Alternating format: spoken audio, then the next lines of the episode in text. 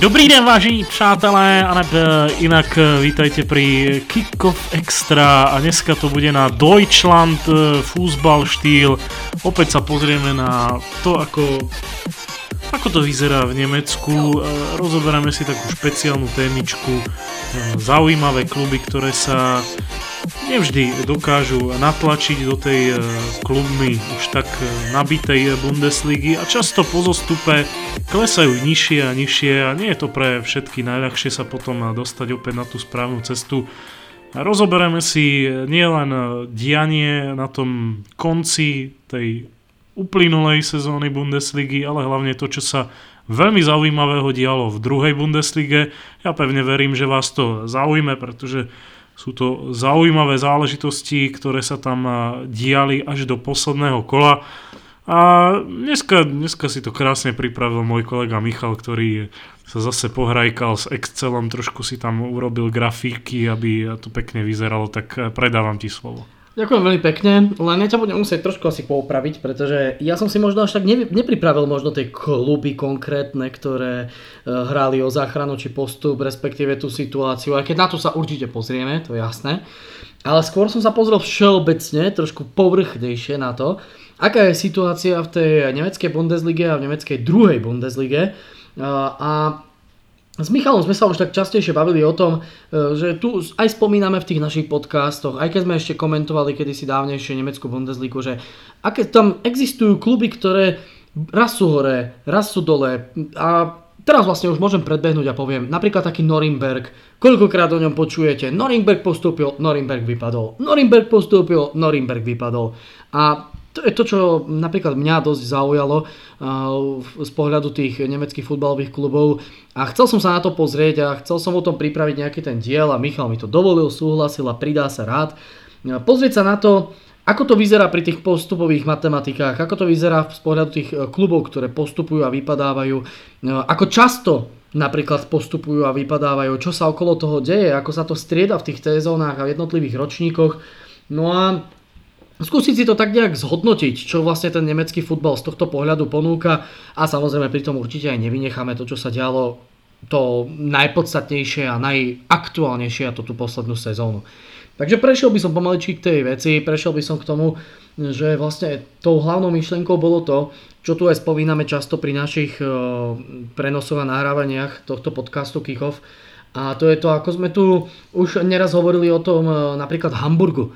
Ako pred pár sezónami Hamburg hral dvakrát baráž, dokázal ju dvakrát uhrať, vyhral tam e, na základe gólu vonku proti Furtu 1-1 dvojzápas. E, po predlžení dokázal udržať svoju účasť v Bundeslige v dvojzápase s Karlsruherom po súčte oboch stretnutí 3-2, až kým sa Hamburg vlastne nevyhol vypadnutiu a zostupu v minulom ročníku a spoločne s Kolínom e, nakoniec e, obaja pálili o ligu nižšie do druhej nemeckej Bundesligy.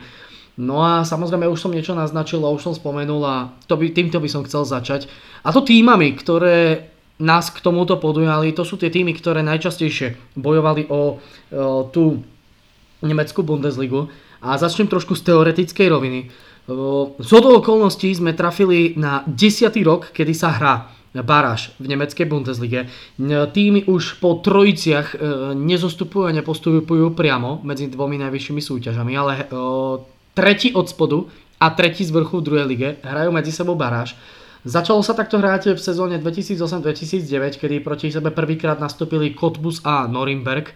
To bola sezóna, kedy e, vypadla Arminia Bielefeld a Karlsruher postupili z druhej ligy Freiburg a Mainz.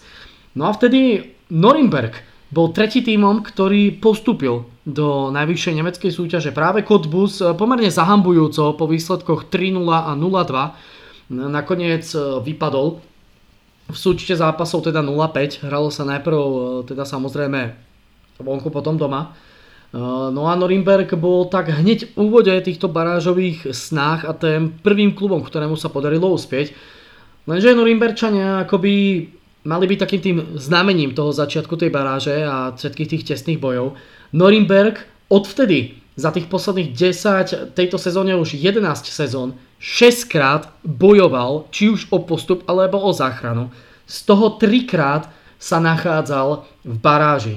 Dovedná je to vlastne takmer 50% sezón z tých 11 rokov, tých 6, eh, kedy teda viac ako 50% sezón, kedy Norimberg bojovalo záchranu o účasť v Bundeslige a tie tri baráže je tretina všetkých sezón, kedy vlastne Norimberg poslednými dvomi zápasmi sa chcel udržať v najvyššej nemeckej súťaži.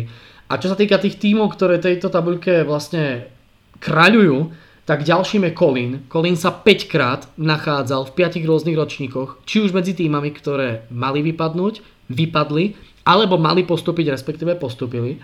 A štvrtý takýto tým je berlínska Herta. Mimochodom u Kolína je zaujímavosť v tom, že je druhým tímom, ktorý takto bol na hranici postupu či zostupu, ale ani raz nehral baráž za tých 10, ro- za tých 10 e, rokov, respektíve 11 ročníkov.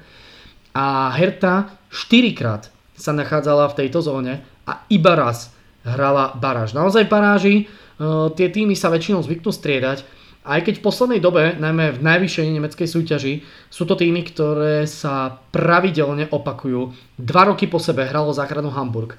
Potom tam prišiel Frankfurt, ktorý roky predtým sa trápil. Teraz e, sezóna 16, 17, 17, 18, dvakrát po sebe tam bol Wolfsburg, ktorý hral baráž. A skutočne je to, je to také, že e, tie týmy sa tam veľmi často opakujú a to je niečo, k čomu sa dostanem trošku neskôr.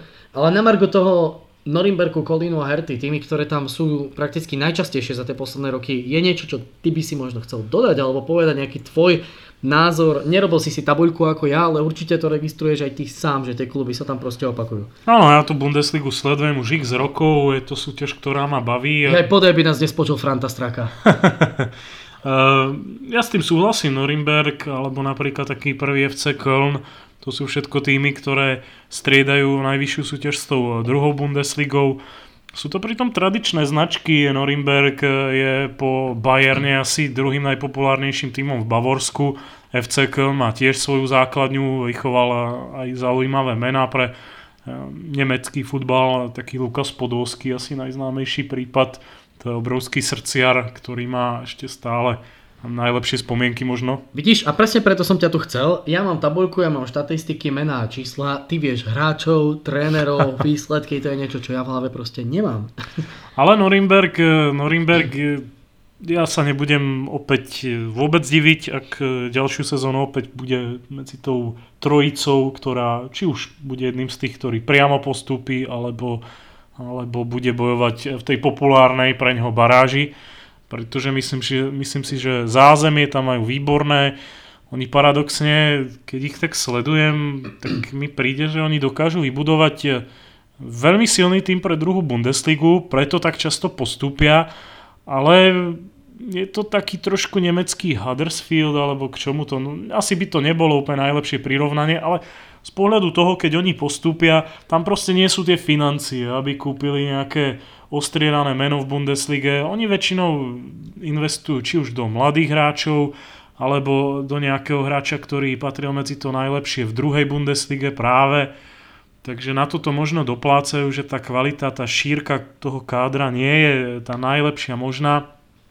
No a u prvého FC Köln tí majú e, mimoriadne moderný štadión, ostatne sa tam hralo aj, hrali aj majstrovstva sveta tam ja som ten tým sledoval, oni teda skončili vlastne v tej uplynulej sezóne druhej Bundesligy ako víťaz úplne zaslúžene. Áno, to je ter- práve teraz je tá piatá sezóna, kedy sa ťahnú späť hore, kedy piatýkrát boli zapletení buď do postupu alebo zostupu. Je to tak a hlavne oni e, sa tam mohli spoliehať na veľmi produktívny útok, e, ktorý ich e, vlastne ťahal a ktorý im vlastne zabezpečil to, že boli z pohľadu tých postupových ambícií tak vysoko.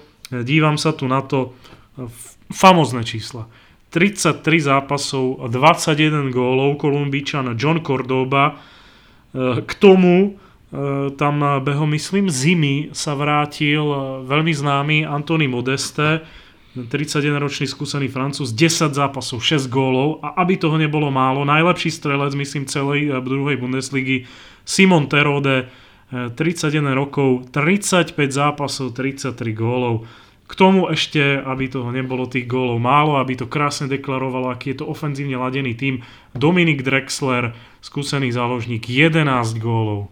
To sú, to sú hráči, ktorí proste ten tým tiahli, na ktorých sa ten tým mohol spoľahnúť.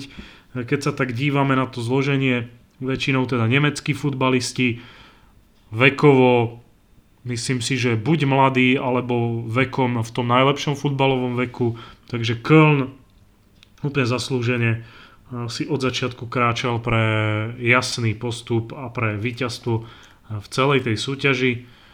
Pre mňa osobne, pre teba je to myslím teda jeden z tých obľúbenejších tímov.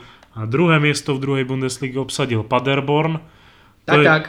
To je tým, ktorý s ktorým sa hlavne po, po jeseni až tak nepočítalo, pre mňa osobne. Ale presne, čo sa tu dívam na tie čísla, oni napríklad nemali takých kanonierov ako Köln, ale v obrane Antwi Ajay je 25-ročný obranca, 11 gólov na obrancu, neskutočné číslo.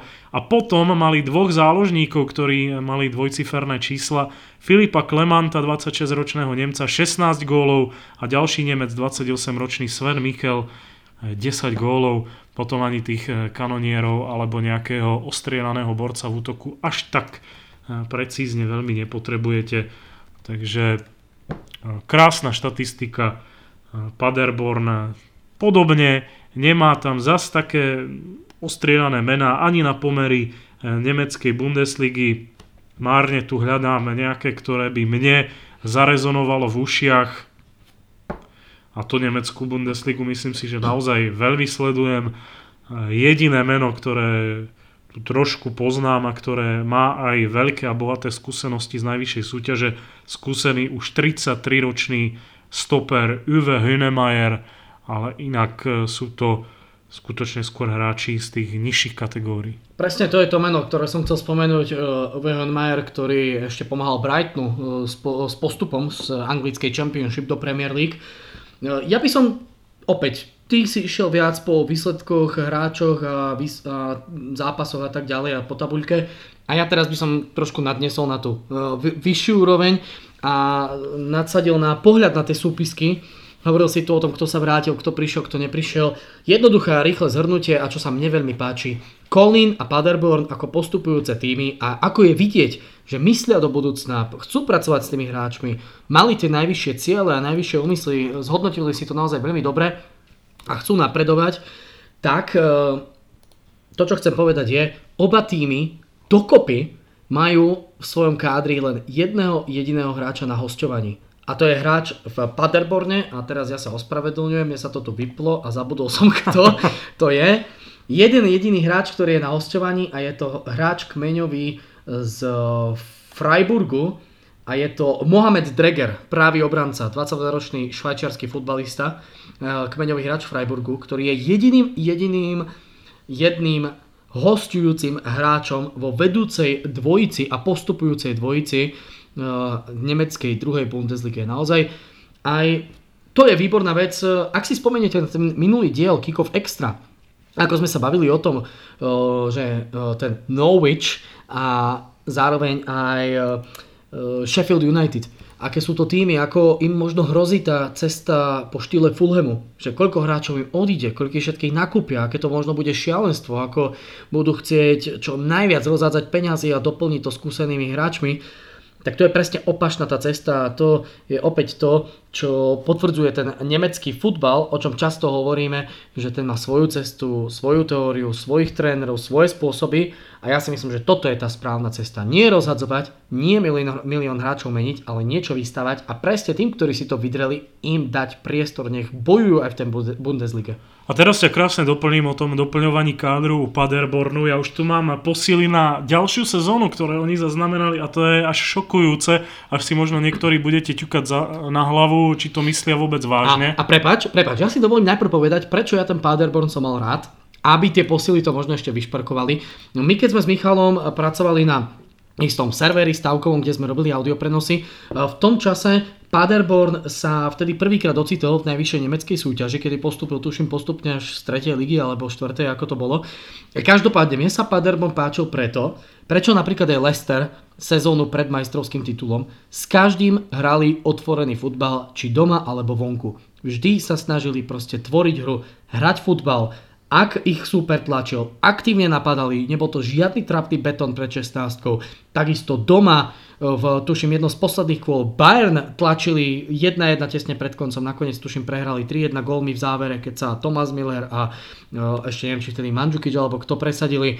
Naozaj bol to tým, na ktorý bolo vždy radosť pozerať a ja pevne verím, že v tejto ďalšej nastupujúcej sezónnej Bundesligy to bude platiť. No a aké posily tomu majú pomôcť? Aké posily tomu vôbec, či pomôžu, je to až komické alebo zvláštne. E, podpísaný je Štreli Mamba z Nováčika 3. ligy.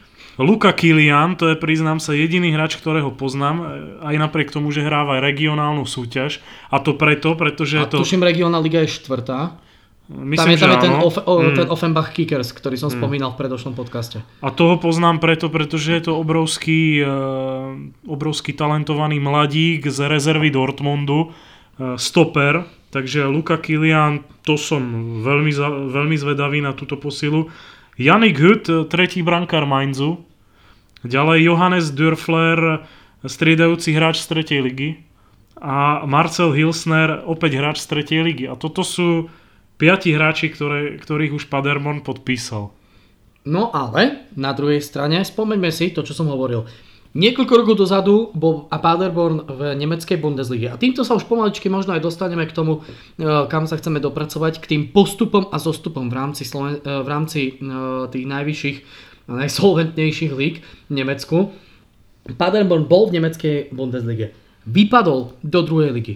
Vypadol do tretej ligy. Tam skončil 18. Nezostúpil len preto, lebo tým zo 4. ligy nesplňal lice- licenčné kritéria a zároveň nemal záujem postúpiť. A nikto zo 4. ligy nechcel ísť z nejakého regiónu, neviem kde presne to je, no hore. Preto Paderborn ostal v 3. lige.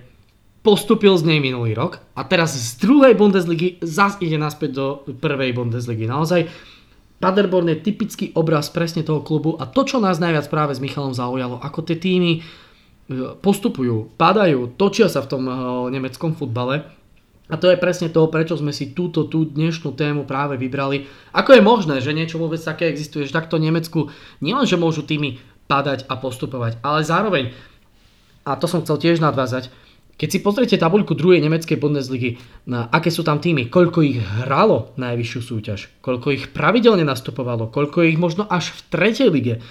Ako je možné, že tá nemecká futbalová špička je a tých tradičných Bundesligových klubov je vôbec viac, ako sa ich do tej Bundesligy vôjde. A to je presne to, čo by sme dnes radi načrtli, radi vysvetlili a radi na to poukázali. Pozerám, že ty máš nejaké to slovko.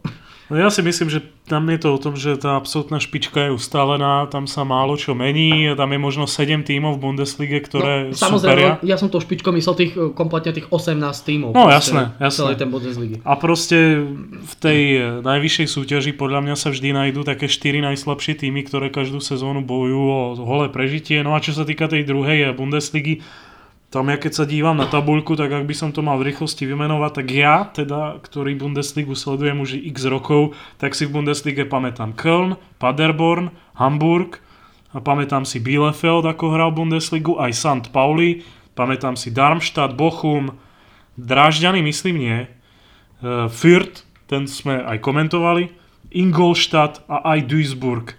Tak koľko som ich vymenoval? Z 18 možno 10 určite? 8, 9, 10, No. nejak takto. Takže takmer e, v podstate polovicu tabuľky si A- vymenoval. a to je- a a to to je- ešte nepozeráme do tretej ligy. A to je časový horizont možno, koľko tak sledujem Bundesligu intenzívnejšie, no pff, 10 rokov? Asi tak nejak. No.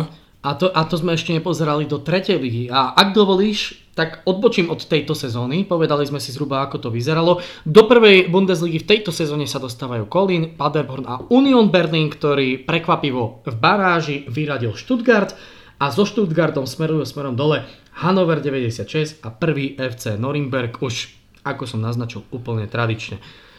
A to prečo sa tie týmy tak točia? Ja som si dovolil vlastne pozrieť sa na to, ako vyzerali tie mm, týmy, ktoré zostúpili, tie, ktoré hrali baráž a tie, ktoré postupili. Urobil som si z toho takú tabuľku, ktorú budem na našom Facebooku zdieľať. Dokonca pokúsim sa s našim YouTubeom trošku pohrať a skúsim tento podcast nahrať ako normálne audio záznam, ale skúsim do toho videa tam nahrať aj to, čo sa bavíme, nejaké tie obrázky, aby to bolo interaktívnejšie. Uvidím, či sa mi to nakoniec podarí a či ja ako kedy to stihnem. Každopádne uh, ide o to, že čo sa týka tých uh, tímov a prečo je tá špička taká široká, je to aj preto, že ak z druhej ligy, druhej nemeckej Bundesligy týmy postúpia do prvej Bundesligy, tak do roka vypadne 36% tímov. Z tých posledných desiatich rokov, odkedy sa hrá aj baráž, ktoré som si zmapoval, z 22 tímov, a to som nerátal ešte, e, myslím, tú prvú sezónu aj 2007-2008, kedy baráž neexistovala, proste z týchto tímov 36% sa nakoniec do roka vrátilo späť. Takže to je presne ten prípad napríklad Braunschweigu, ktorý postupil a vypadol. Práve Norimbergu, ktorý postupí a ide hneď okamžite dole Uh, Colin, ten sa točil taktiež uh, niekoľko sezón hore-dole. Takisto potvr- to potvrdzuje Paderborn, potvrdzuje to uh, aj také San Pauli alebo iné, iné tý- a ďalšie týmy, alebo aj spomínaný Fürth. No a čo sa týka toho, že tým postupí do Bundesligy a vypadne späť do druhej Bundesligy do dvoch rokov, a to počúvajte dobre, tam je percentuálna šanca na to, že tým vypadne do dvoch, tam je percentuálna šanca na to, že tým vypadne do dvoch rokov 48%. Z posledných 11 sezón, kedy si svoje miesta vymenilo 50 tímov, 25 šlo dolu a 25 hore, samozrejme 6 krát Novinberg, 4 krát Hertha, hej, to je, mena sa opakujú, tak 12 tímov z 25, čo postupili do Bundesligy, do dvoch rokov vypadli. To je 48% na šanca, že do dvoch rokov budete mať tým späť v druhej Bundeslige. Poprvé, to je neuveriteľné vysoké číslo. Pre mňa, bol som až prekvapený, že niečo také tam vôbec bolo, ale potvrdzuje to naše slovo o tom, že tie týmy sa točia. Po druhé, vidíte, koľko veľa tímov sa dostane hore a späť dolu. Prečo je tá, tá špička, prečo ten spodok tej tabulky sa tak obienia, prečo máme taký ten dojem, koľko klubov vlastne už hralo tú Bundesligu. Prečo je tá nemecká, tie, tie, tie slávne mená, sú, tá špička je taká široká. No a zároveň potvrdzuje to slova o tom, že druhá sezóna nováčika je takmer vždy tá najťažšia a v Nemecko to dokonale potvrdzuje. Prepač, ďalší dlhý monológ, ale pripravil som sa, sakra som sa pripravil. Ja sa dívam na takú zaujímavú tabulku z tretej Bundesligy, tam je krásne vidieť vývoj za posledných 10 rokov. Koľko vlastne tímov sa vystriedalo nielen v tretej Bundeslige, ale koľko z nich vlastne má za tých posledných 10 rokov, či už aktuálnych, aj tú Bundesligovú skúsenosť. V tretej lige nájdete známe mená ako Energia Cottbus. A Cottbus práve bol jedným z tímov, ktorý vypadol vtedy presne, keď, ako som už hovoril dnes, začala tá baráž. On vypadol v tej prvej baráži proti Norimbergu. A vypadol potom... už aj do 4. ligy. Ale... Presne tak a inak to je už potom ďalšia statistika, k ktorej sa ešte dostaneme. Takže nie len Cottbus, ale napríklad, e, ja to budem asi brať skôr z toho, čo si ja pamätám, Karlsruher je v tretej lige, to je niekdajší Bundesligista. Hansa Rostock, tu si pamätám ešte v Bundeslige. Kaiserslautern, no to nemusíme ani nič viac povedať. Známy tým, ktorý e, v jednej sezóne, teraz si nespomeniem na ktorú presne, ale bol vtedy nováčik a podobne napríklad ako Blackburn v Premier League vyhral hneď e, Bundesligu. Ďalej známy e, TSV 1860 Mníchov, e, tým, ktorý stále a teraz sa priznám, ty to možno budeš vedieť, pretože myslím, že sme sa niekedy bavili. Hrajú oni už nehrajú v Allianz Nie, Nie, nie, nie. V Mníchove, neviem ako presne sa volá, je to zhruba 15 tisícový štadión. Nevrátili sa oni na ten olimpijský? Pred, pred, nie, oni pred, nie, nie, nie. A na olimpijskom práve, že iba myslím, že hráli len nejaké 2-3 roky aj spoločne s Bayernom. Na olimpijskom všeobecne nikto nehral nejak trvalejšie. Aha. Oni sa vrátili do toho menšieho, ešte raz sa ospravedlňujem, neviem presne ako sa volá. Skús kliknúť na, tým, na názov týmu, možno ti vyskočí uh, ten štadión. Má zhruba 14 až 15 tisíc. 15, áno, kapacitu. Grünwalder štadión. Grünwalder, áno, on je taký uh, zeleno-sivý, alebo aký. No a tento štadión je v Mníchove, je trošku menší, ale myslím si, že celkom útulný. Aj vďaka tomu, že oni nehrajú v Allianz Arene a čo je nápoveda toho, že tam nehrajú, že uh, Bayern si Allianz Arenu znútra prestavoval po svojom. To je to, ako sme hmm. tam boli v lete. Mali sme možnosť zúčastniť sa zápasu Bayern Manchester to vlastne United. pravda, oni tam mali aj tie sedačky. A oni presne, presne hmm. vtedy, na základe toho, že už ten eh, Mnichov 1860 odišiel, oni si to celú Allianz Arenu robili podľa svojich predstav. Hmm.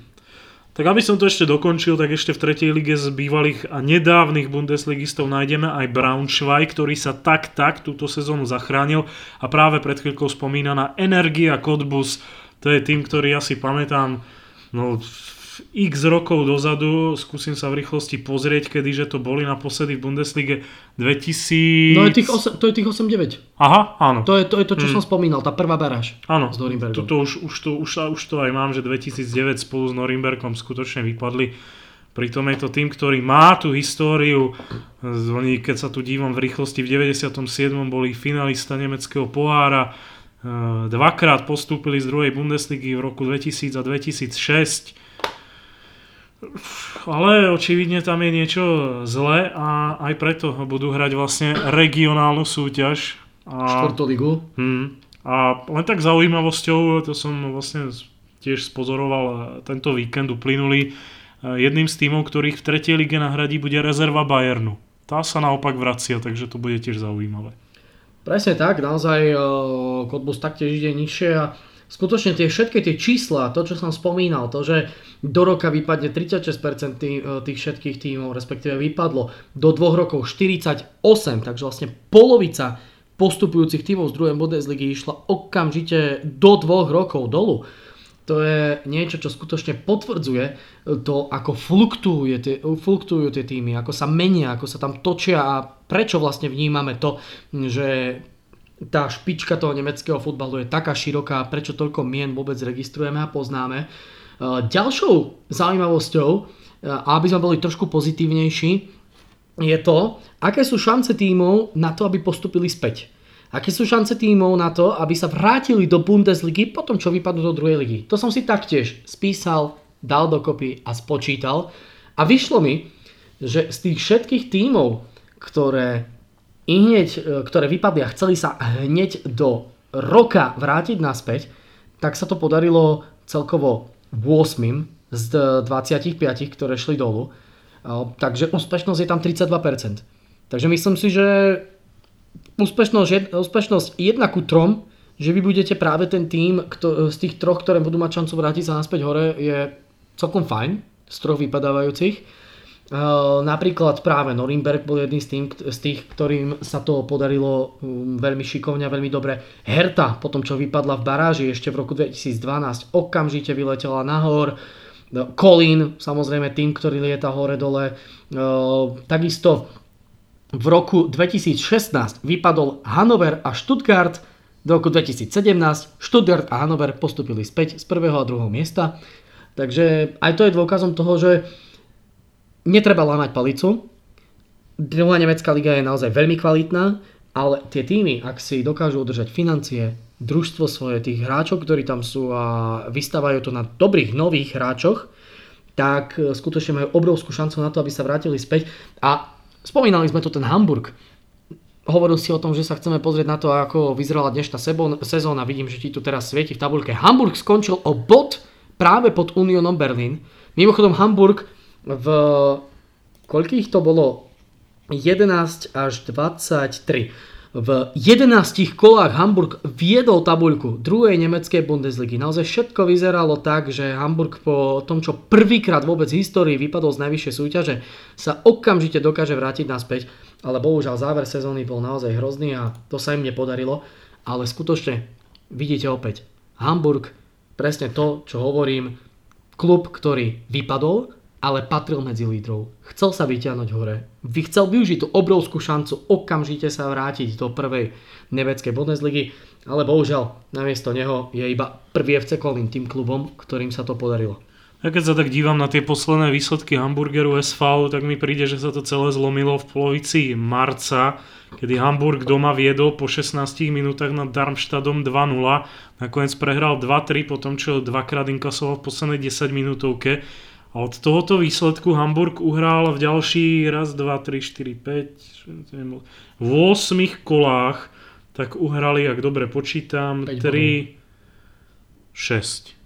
Myslím, že sú tam 3 remízy. A 0-0, pardon, to si mm. 0-0 s Bochumom hneď na to a potom... Takže z 8 kol 6 bodov. To je mizéria neuveriteľných rozmerov. Ak bojujete o postup v tak nabitej tabuľke druhej Bundesligy, ako ona je, tak uhrať 6 bodov z 24, to je hrúza des. A to je pritom Hamburg vlastne prvú sezónu v druhej Bundesligu, bolo to veľmi medializované, keď zostupoval. Že no veď, vlastne... no, to som povedal, presne. P- prvýkrát, kedy sa zastavili tie legendárne hodiny mm. na štadióne, keď uh, sa tam rátalo, že koľko uh, tých, tých dní, rokov a takto bol Hamburg práve v tej najvyššej súťaži. Ale tam sa toho pokazilo veľmi veľa, ja viem, že som tam niekedy na začiatku jarnej e, sezóny, jarnej časti sezóny registroval a to som si ťukal skutočne ja osobne na čelo, že jeden z tých hráčov, ktorý sa pri tom zostupe bol ospravedlňovať, mal tam asi 10 minútový monológ Aaron Hunt, e, ktorý bol veľmi dôležitý, tak e, on, on prišiel za trénerom a povedal mu, že on nebude cestovať na vonkajšie zápasy a že na to kašle tak to som si povedal, či je normálny, že takto sa vykašle na uh, svojich spoluhráčov a v takto dôležitej chvíli. Uh, ešte tam samozrejme, ak sa nemýlim, tak v tom kádri figuruje, nefiguruje, takže by sa, a figuruje, Louis Holdby. To bol ano, ďalší z tých to, to je to meno, ktoré som práve tu hľadal. Hmm.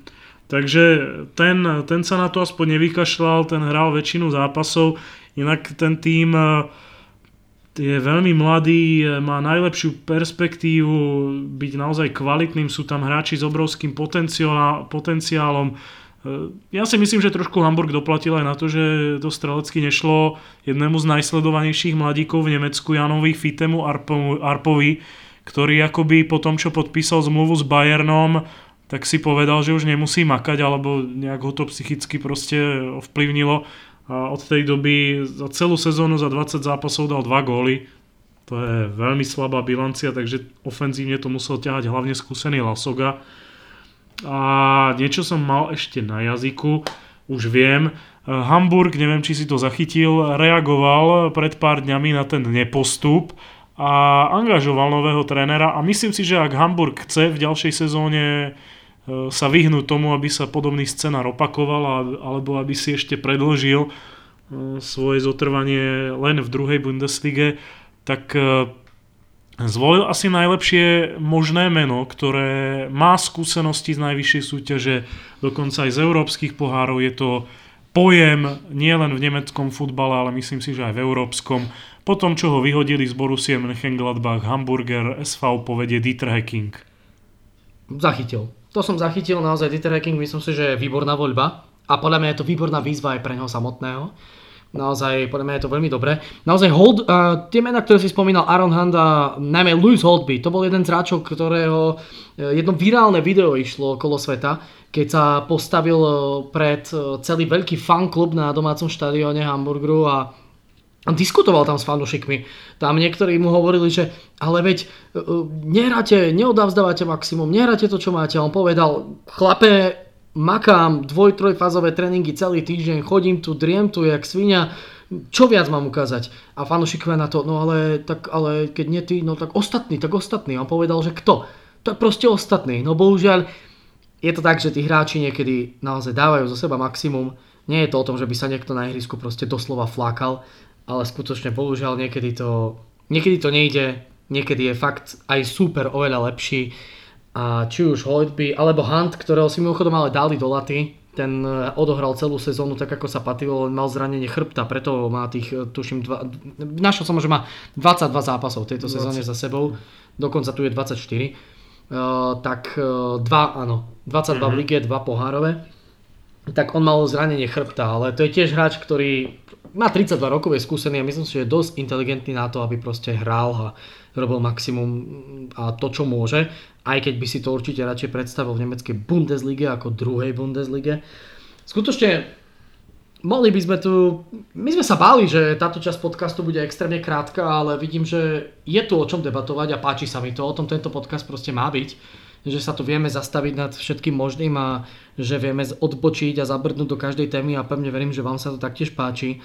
V Hamburgu sa toho pokazilo naozaj veľmi, veľmi veľa a Hamburg je samozrejme ďalším z tých veľkých prípadov, ktorý, ako sme tu hovorili, bol na vrchole, hral dvakrát baráž, koketoval tam s tými nižšími priečkami e, v priebehu prakticky 5 sezón, až kým v rozmedzi 2014 až 2018 od tých dvoch baráží a nižších priečok nakoniec nevypadol v minulom roku. No a niečo podobné sa už v tejto sezóne podarilo opäť raz Hanoveru, ktorý taktiež ide nižšie. Skutočne tie týmy potvrdzujú presne to, čo tu hovorím, to, čo sme si s Michalom všimli a to, čo nám štatistiky potvrdzujú do roka vypadne 36% tímov, do dvoch rokov vypadne 48% tímov, každý druhý postupujúci ide do dvoch rokov preč. Čo sa týka zostupu na postup, máte približne šancu 32%, teda jeden z troch tímov je schopný ísť do roka hore. A čo sa týka ďalšej veľmi významnej štatistiky a prečo je tá uh, špička taká široká, prečo Michal spomínal, koľko veľa mien je aj v tretej lige, aj to som si vypočítal. A z tých 25 tímov, ktoré zostúpili v rozmedzi 11 rokov, tak z týchto 25 tímov 5 smerovalo do dvoch rokov do tretej ligy. To znamená, že keď vypadnete z ligy, máte síce šancu 1 ku 3, že pôjdete naspäť, ale zároveň máte šancu 1 ku 5, že poletíte hneď do tretej najvyššej súťaže. Naozaj Špička a kvalita prvých dvoch nemeckých líg je neuveriteľne široká, neuveriteľne vyrovnaná a teraz by som veľmi rád možno prešiel aj k dôvodom, prečo je to tak. To, to gro hlavné, o čom sme sa chceli baviť a to gro, prečo to tak vyzerá, prečo sa tie týmy tak točia. Ja som to naznačil, ešte niečo dopoviem, potom sa opýtam teba. Prečo tie týmy takto sa točia, takto padajú. Prečo tí, čo postupia, nedokážu sa udržať? Prečo tí, čo e, vypadnú, buď majú ťažkú cestu ísť hore, alebo hneď smerujú ešte do tretej ligy. Jednou z tých vecí je, a to čo som už povedal, opäť, opäť sa opakujem, naozaj veľká, široká kvalita nemeckého futbalu a nemeckých líg, e, široká kvalita tej nemeckej futbalovej špičky a naozaj nemecký futbal Určite sa radi do budúcna pozrieme z tohto pohľadu možno aj na anglicky, možno to bude ďalší kick-off extra, Nechajme, nechajte sa prekvapiť, uvidíme na čom sa dohodneme, ale nemecký futbal naozaj ponúka fantastickú fanušikovskú základňu a fantastické množstvo klubov, ktoré si pričuchli k tej najvyššej futbalovej súťaži. A možno aj to je jedným z tých dôvodov, prečo je ťažké postúpiť, respektíve sa udržať, že mimo Bayernu, eh, Borussia Dortmund eh, a tak ďalej a tak ďalej, tie týmy od tej polovice tabuľky dolu a do polovice tabuľky druhej ligy sú tak vyrovnané, že proste s tým majú problém. Eh, no, je to asi viac dôvodov, to by sme to museli rozpitovať pekne dlho. Ja Daj sa, aspoň jeden. Ja sa, ja, sa teraz, ja sa teraz práve dívam na možný jeden z tých dôvodov. No to nie sú vždy len zle zvolené prestupy, ale napríklad e, dívam sa na Hanover, tak e, tých hráčov, ktorí e, prišli či už na hostovanie, na prestup, alebo návrat z hostovania, proste tých zmien a príchodov, ktoré ventilovali tým kádrom pred tou už aktuálne uplynulou sezónou, bolo veľmi veľa. Tie finančné čiastky neboli až tak vysoké, ale na druhú stranu Myslím si, že napríklad taký Hanover na to určite mal, aby eh, aspoň hral alebo sa pokúšal o tú baráž. Ja úprimne za seba, keď som tú Bundesligu sledoval, tak som čakal, že skôr Stuttgart pôjde priamo do druhej Bundesligy a možno bude mať problém. Ja som to možno aj spomínal v niektorom z tých podcastov, že potom ako a bavili sme sa o tom, že Norimberg často mal smolu na jar, prehrával gólmi zo záveru. Alebo, alebo jeden gól. Áno, trápil aj tie väčšie týmy, ale proste doplácal na malú gólovú produktivitu a tak ďalej. Hanover, keď sa tak dívam na ten káder, tak tam, tam sú skutočne hráči, ktorí sú, zna, sú známi, sú ostrieľaní, či už v rýchlosti by som mal menovať takého Nikolaja Millera, bývalého hráča Hamburgu, Ostrolek, Phil Krug, ten dokonca prestupuje dobré muž, Kevin Wimmer, to ten ešte vlastne stále je kmeňovým hráčom Stoke City, hrával aj za Tottenham, Schwegler, bývalý hráč Hoffenheimu, talentovaný stoper Valdemar Anton, ktorý možno práve aj tým, že Hanover zostúpi, tak prestúpi niekam, pretože o neho je veľký záujem, podobne ako ďalšieho mladíka Lintona Majnu, aj keď tento krídelník už vyhlásil, že nikam nepôjde a pomôže Hanoveru, aspoň sa pokusí e, k tomu rýchlemu návratu. E, ja som sa díval ešte v rýchlosti aj na tie trénerské zmeny, tak napríklad u Hanoveru sa tréner menil na konci januára,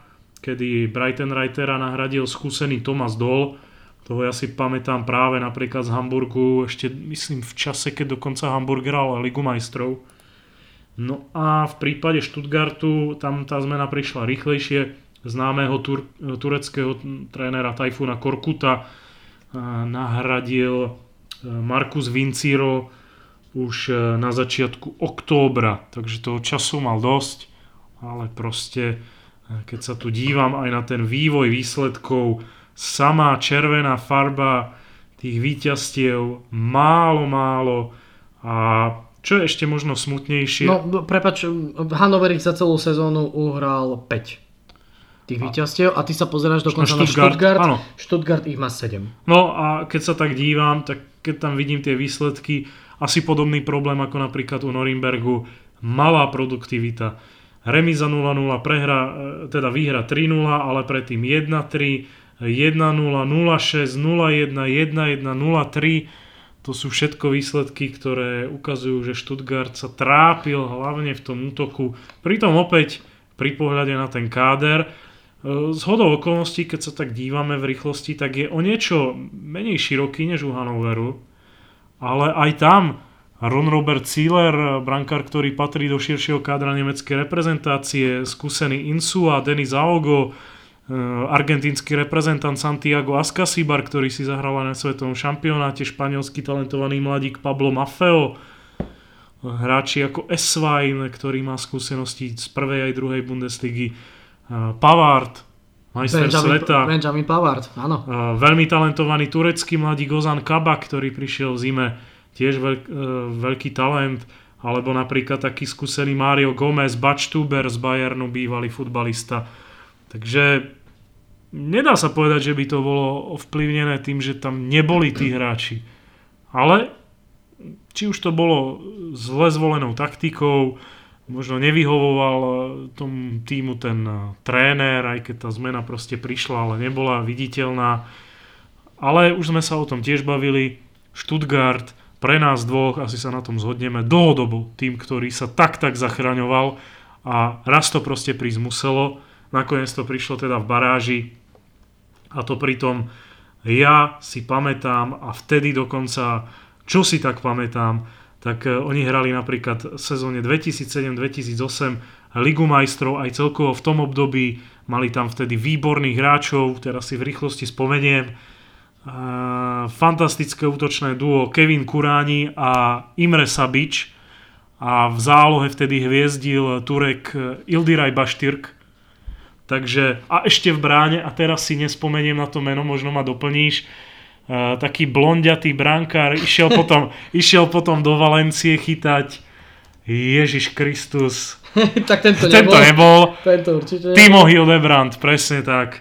Takže v tej dobe mali tak dobre poskladaný ten tým a ešte som možno na mnohých hráčov zabudol.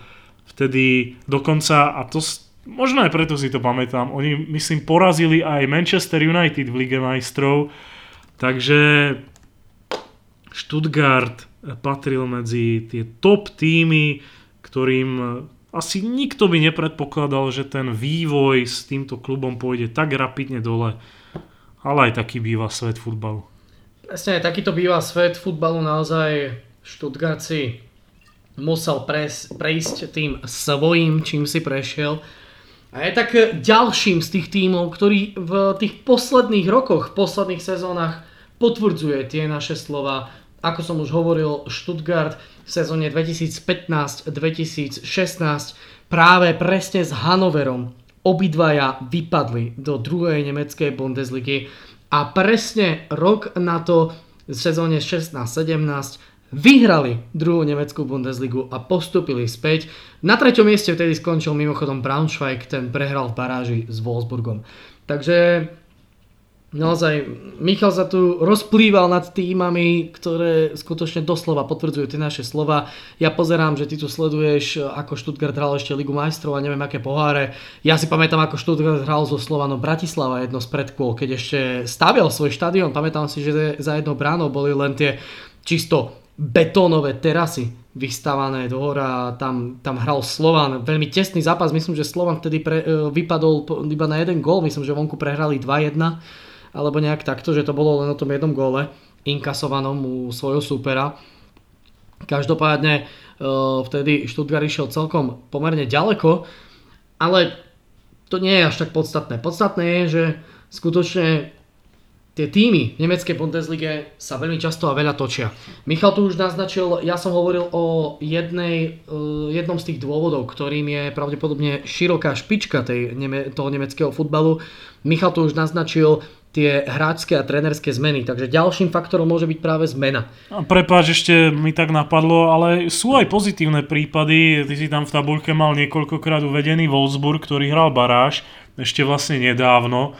A pozrite sa, ako Wolfsburg e, vlastne dopadol e, túto sezónu, kedy patril... 3 body, 3 body za Ligou majstrov. Kedy patril medzi najlepšie týmy a zároveň ešte keby sme mali ísť trošku viac do minulosti, nie je to zas až tak dávno, kedy Wolfsburg sa začne vyhral uh, nemeckú Bundesligu. Spolu s Petrom Pekarikom. To už, to už si vidíš, že nie. Pamätám, že tam hral. Ja som skôr chcel za, zaspomínať na vtedy nebezpečné duo Edin Dzeko Grafite, ktoré si vtedy vychutnával ešte aj mnichovský Bayern. Tak ja pokiaľ si pamätám, tak eh, Peter Pekarik by s Wolfsburgom práve, že mal byť nemeckým majstrom a to sa áno aj stalo, prosím pekne. Takže ja si pamätám, na rozdiel od teba dobre. A bolo to konkrétne v sezóne 2008-2009, kedy práve inak eh, baráže začali. Eh, no a naozaj sú tu aj solidné, dobré príklady, naozaj sú tu týmy, spomeňme si Borussia Mönchengladbach, tá postupila do najvyššej nemeckej súťaže práve keď začali sa hrať baráže. Rok predtým, v sezóne 2007-2008, Mönchengladbach postupil s Hoffenheimom a Kolínom. Aké sú to teraz veľké známe mená z nemeckej Bundesligy a v podstate stálice, Kolín sa vracia späť. Mönchengladbach takmer o dva roky, potom, uh, o dva roky potvrdil to, že by mohol vypadnúť tú obrovskú šancu, tých 48% na vypadnutie nakoniec, ale vyhral v baráži proti Bochumu.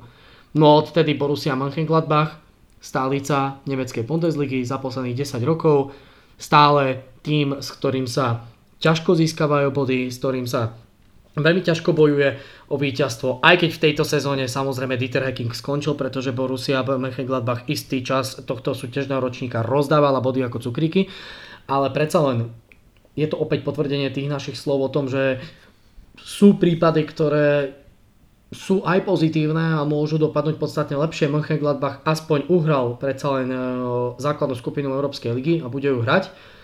No a čo viac dodať? Skutočne nemecký futbal plný kolotočov, plný postupov, plný zostupov.